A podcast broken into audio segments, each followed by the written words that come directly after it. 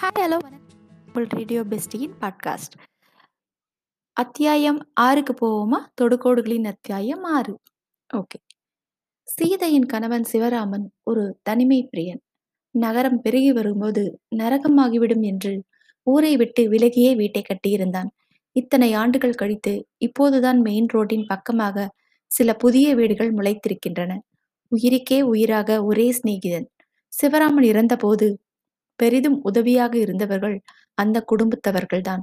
அவர்களும் பத்து ஆண்டுகளாக இருப்பது திருச்சியில். அடுத்து தினம் கண்டு பழகுவது காய்காரி கன்னியம்மாதான். கன்னியம்மாவின் கணவன் ஒரு முரட்டு ரவுடி. அடிக்கடி குடித்துவிட்டு அடித்தான் என்று சீதையிடம் வந்து அழுதுவிட்டு போவாள். ஆனால் அவன் முரடன் என்பதாலோ என்னவோ அவன் மனைவி வந்து போகும் பழக்கமுள்ள வீட்டிற்கு இதுவரை எந்த தொல்லையும் இருந்ததில்லை. இன்றுதான் மகாபாரமாக வந்து இறங்கிவிட்டது. அன்று சிவராமின் இழப்பை நண்பருடன் பகிர்ந்து கொள்ள முடிந்தது. இன்றைய இழப்பு அப்படி பகிர்ந்து கொள்ள கூடியதாக இல்லை. இனி என்ன செய்ய முடியும் என்று சீதை கலங்கி நின்றாள். காய்ச்சல் குறைந்து மூளை சிந்திக்க தொடங்கிய போது உலகம் ஒரே வேதனையாகி போனது சக்திக்கு. எழுந்திருக்க முடியவில்லை. எண்ணும் போதெல்லாம் உடம்பு தீயாய் எரிந்தது. தாங்க முடியாத அருவருப்பில் உடல் கூசி சிலிர்த்தது. கவிழ்ந்து கிடந்து கண்ணீர் பெருக்கிய மகளின் முதுகை வருடியபடி கணவன் மறந்துட பாருமா? என்று தேற்ற முயன்றாள் தாயார். தாயின் மடியில் முகம் புதைத்து முடியலையம்மா மறக்க முடியல.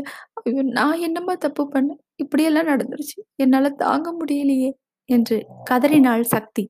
வயிற்றோடு மகளை அணைத்தபடி அமர்ந்திருந்த தாயின் கண்களில் இருந்து பெருகிய நீர் மகளின் சென்னியில் விழுந்தது. திடுக்கிட்டார் போல தலையை தூக்கி பார்த்த சக்தியின் முகம் மேலும் கலங்கியது. அழுவிறீங்களேம்மா உங்களை நான் எப்போவுமே சந்தோஷமா வச்சுக்கிட்டோன்னு நினைச்சேனே இப்போ என்னாலேயே அழுறீங்களே? என் முன்னால அழுறீங்களேம்மா? என்று குமுறினாள்.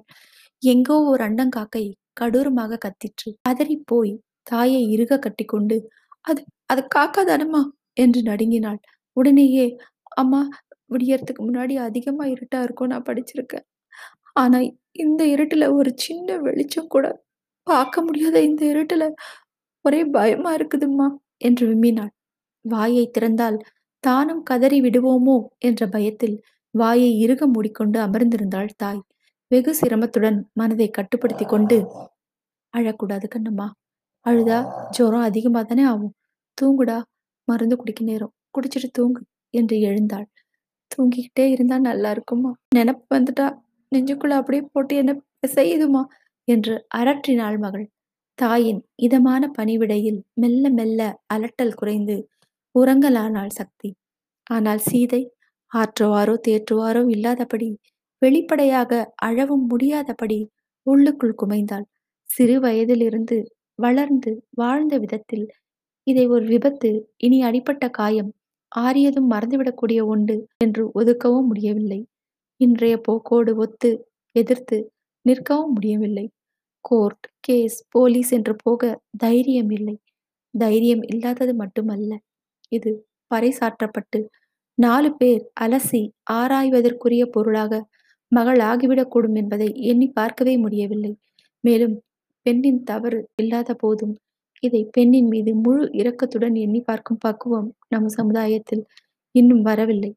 பார்ப்பவர் கண்களில் சக்தி சுவாரஸ்யமான ஒரு தெருவம்புக்குள் போய்விடுவாள் என்ற நினைவில் நெஞ்சு உலர்ந்து போயிற்று பெற்றவளுக்கு பெண்படும் பாட்டை பார்க்கையில் மானம் உயிர் என்றெல்லாம் கூறி மகளை வளர்த்தது தவறோ என்று கூட மயங்கியது தாய் மனம். இதைக்கு ஒரு பழக்கம். மனதில் ஏதேனும் கலக்கம் ஏற்படுமானாலும் சரி மகிழ்ச்சியாக இருந்தாலும் சரி கணவருடைய படத்தின் எதிரே அமர்ந்து கொண்டு அவர் இருப்பது போலவே பாவனை செய்து விஷயத்தை கலந்து கொள்வது. சக்தி சிறுமியாக இருந்தபோது எப்போதேனும் உடல் நலமின்றி கிடந்த சமயங்களில் இவ்வாறு வருந்தி முறையிட்டிருக்கிறாள்.